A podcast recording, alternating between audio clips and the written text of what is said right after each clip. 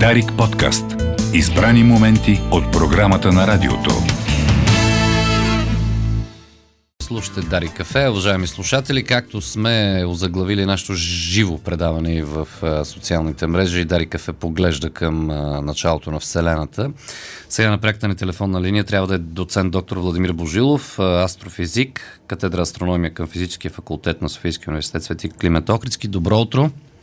Добро утро на вас и на вашите слушатели. Радвам се, да, че се чуваме така добре и ще можем да, да коментираме по една от най-интересните теми, свързани, разбира се, с изследването на, на Вселената. Айде, нека така да кажем, защото, нали, за това а, човечеството и респективно НАСА изпрати телескопа Джеймс Уеб на вие ще ме правите, но ако се дължи на милиони и 500 хиляди километра далеч от Земята.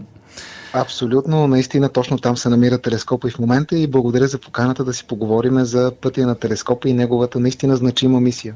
Да, новина от преди така няколко, вече два или три дни, че всъщност Джеймс Уеб праща вече кадри. Тоест имаме кадри, които а, учените гледат и се обработват, но, но тези кадри а, за сега имат ли сериозна научна стойност, защото това, това, което видяхме като заглавие в медиите, замъглени снимки прати Джеймс Уеб или нещо такова. Да. А, всъщност, телескопа Джеймс Уеб е един от най-сложните инженерни уреди, които са създавани някога. Ще кажа съвсем мъничко в рамките на не повече от а, половин минутка за какво става дума. Самият телескоп е с диаметър на огледалото 6 метра и половина, което в сравнение с телескопа Хъбъл, който също работи и в момента, прави наблюдение на далечната Вселена. А, Хъбъл е с диаметър на огледалото 2,4 метра.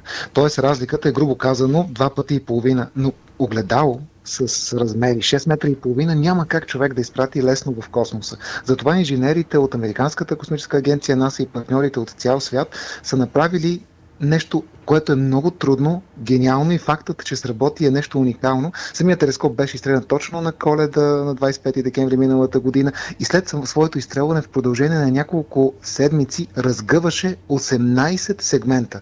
Представете си, скъпи слушатели, 18 различни сегмента, всеки отгоре покрит с тънък слой злато, които се разгъват напълно автоматизирано. Ако нещо се обърка, няма кой да отиде на милион километра в космоса и да го оправи. А, така че в главното огледало се разгъна успешно. След това следва това, което вие казахте. Тези 18 различни сегмента трябва да работят като едно огледало. Това обаче не може да стане изведнъж с штракване на пръсти. Трябва всяко едно от тези огледала да снима позната звезда. Затова първите кадри, които нас пусна в общото публично пространство в интернет преди няколко дни, са 18 с един кадър с 18 точки, като всяка една от тези точки на практика е една и съща звезда, след което тези 18 кадъра от различните огледала се а, обработват така че да се получи един образ с много по-голяма разделителна способност. И кадъра, всъщност финалния кадър, който показва как от 18 точки, грубо казано, става една, показва, че а, абсолютно добре работи фокусировката на телескопа и наистина вече науката разполага с най-големия по размер на огледалото космически телескоп. Именно това е една от основните причини всички учени да сме много развълнувани от резултатите, които очакваме още в а, рамките на тази година. Да. А всъщност сега сега, по повод точно процеса, който вие разказахте, телескопа поглежда към, към една звезда в голямата мечка се намира, ако не се лъжа. Mm-hmm. А, която обаче всъщност се използва само за калибровка, защото той трябва да гледа, в кавички казвам, през е, инфрачервения спектър, нали? Той не... А, да, да. Не трябва да гледа в. А, да, всъщност едно от най-интересните неща, които си струва да подчертаем сега и на аудиторията на Дарик Кафе е, че телескопа Джеймс Уеб не е наследник на телескопа Хъбъл. Всъщност данните от множество космически телескопи заедно подпомагат научното познание да върви и да обогатява знанията ни както за далечните галактики, така и за а, търсенето на планети близнаци на Земята, така наречените екзопланети. Телескопа Джеймс Уеб, за разлика, например, от телескопа Хъбъл, наистина е инфрачервен телескоп. Това означава, че светлината, която той изследва от обектите в космоса, е различна от тази, която стига до телескопа Хъбъл и която се анализира.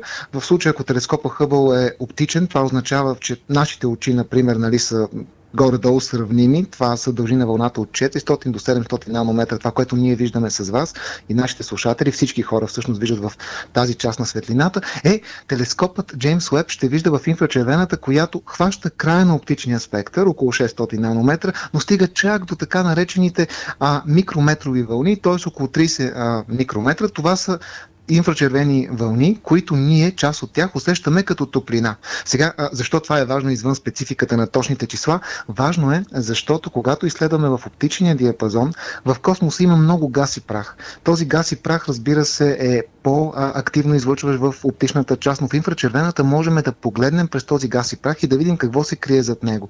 Това означава, ще дам два конкретни примера, означава, че телескопът Джеймс Уеб ще види първите галактики, родени в Вселената, много по-добре и в много по-големи детайли, отколкото успя да ги види космическия телескоп Хъбъл. Тоест очакваме огромно количество знания за раждането на първите звездни градове.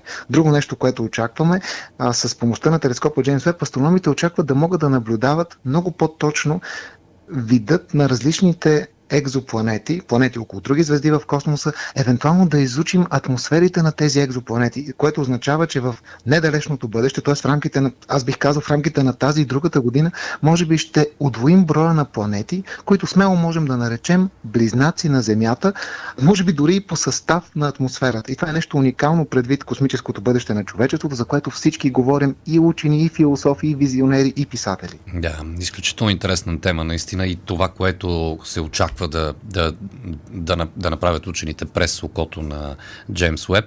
А, ако се върнем в, в моментното състояние на телескоп, той в момента се охлажда, доколкото разбирам. Нали, това... Да, в момента текат последните процеси. В рамките на следващия месец ще продължат калибровките и фокусировките. Между другото, аз ще използвам случая да кажа една много добра новина, информация в телескоп, в екипа на телескопа Джеймс Уеб работи български колега, българин, доктор Николай Николов, който е част от института, Института за космическия телескоп, организацията, която оперира космическите телескопи за Американската космическа агенция НАСА.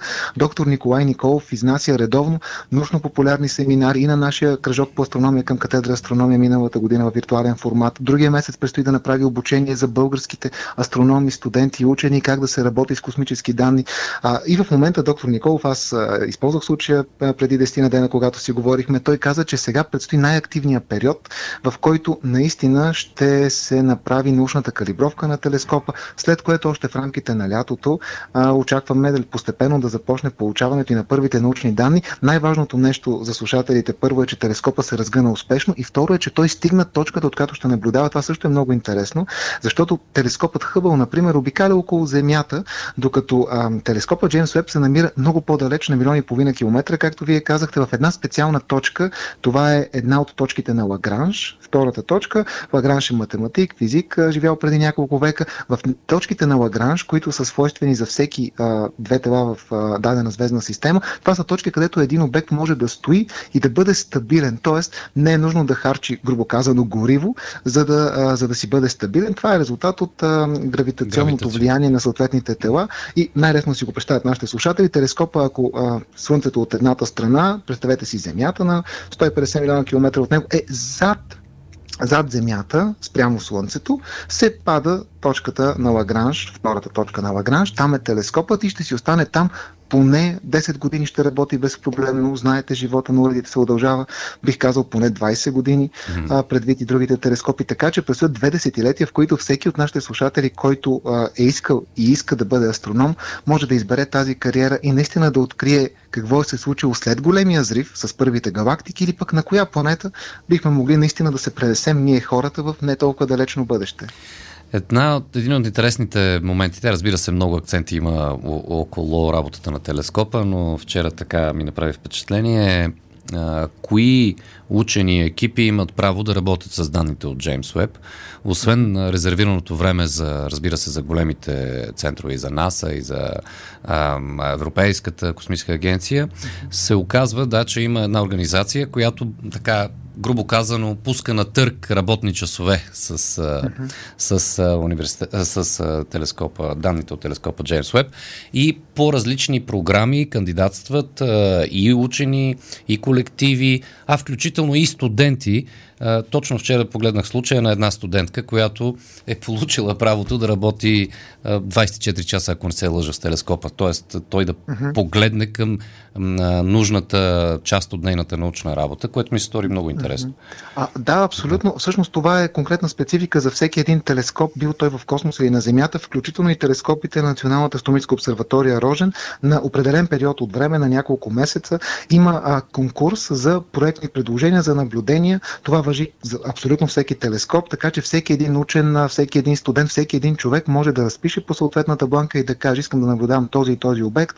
Той е важен от тази гледна точка и ако всичко е наред, печели наблюдателно време, ако не, опитва пак. Всъщност едно от важните неща става и след това. Всеки един екип, например, екип студенти с преподавател кандидатства, печели време на телескопа Хъбъл. Има множество такива случаи. Печели време на телескопа Джеймс Уеб, както вие казахте. Да. А, но всъщност най-важното е, че тези данни след като бъдат заснети, научният екип си ги обработва. Обикновено има един период от една година, в който само научният екип, който е спечелил времето, ги гледа, но след това абсолютно задължително тези данни отиват в публичното пространство. И тук вече е важното и за нас като граждани, и за всеки един човек, който има интерес към астрономията, че а, всеки с помощта на така наречените виртуални обсерватори, т.е интернет сайтове, които предоставят yeah. достъп до данните на Хъбъл, може да свали тези данни и да прави реални наблюдения. Тоест, няма значение кой е спечелил наблюдателното време, така се казва на астрономичен mm-hmm. език. Година след това, най-много година, всичко е публично. Има много случаи на преизползване. Това е така наречената политика на Open Science, отворена наука, отворена иновация, нещо за което все повече се говори в света и което е основна част от нашата работа. Защото научната работа се финансира от средства в основната си част от държавата, които идват от дънакоплаците, което означава, че всеки учен и гражданин трябва да има достъп до научните резултати, включително и до суровите данни. Това е нещо, което е много важно и в всички фундаментални науки се спазва изключително. Така че веднага искам да окоръжа всеки слушател отново може да наблюдава данни, може да анализира данни от телескопа Хъбъл. Точно това обучение ще прави доктор Николов другия месец, пък и за нашите студенти, защото има наистина огромен интерес към използване на това, което знаят българските учени, работещи и в чужбина, да бъде пренесено тук и мисля, че с катедра астрономия правим една много добра стъпка в тази посока. Това е много интересна новина, т.е. той ще бъде тук, в България, така ли? Дистанционно, дистанционно, а, ще бъде, mm-hmm. да, да, но това не е абсолютно никакъв проблем. Обученията спокойно могат да се случват, знаете, и в да. последните две години активно. А ще използвам случая да кажа още пък една новина за човек, който ще бъде тук буквално след две седмици, от 1 март. Български учен от чужбина от университета в Хайделберг получи финансиране от фонд научни изследвания към Министерството на образованието и науката по програма Вихрен.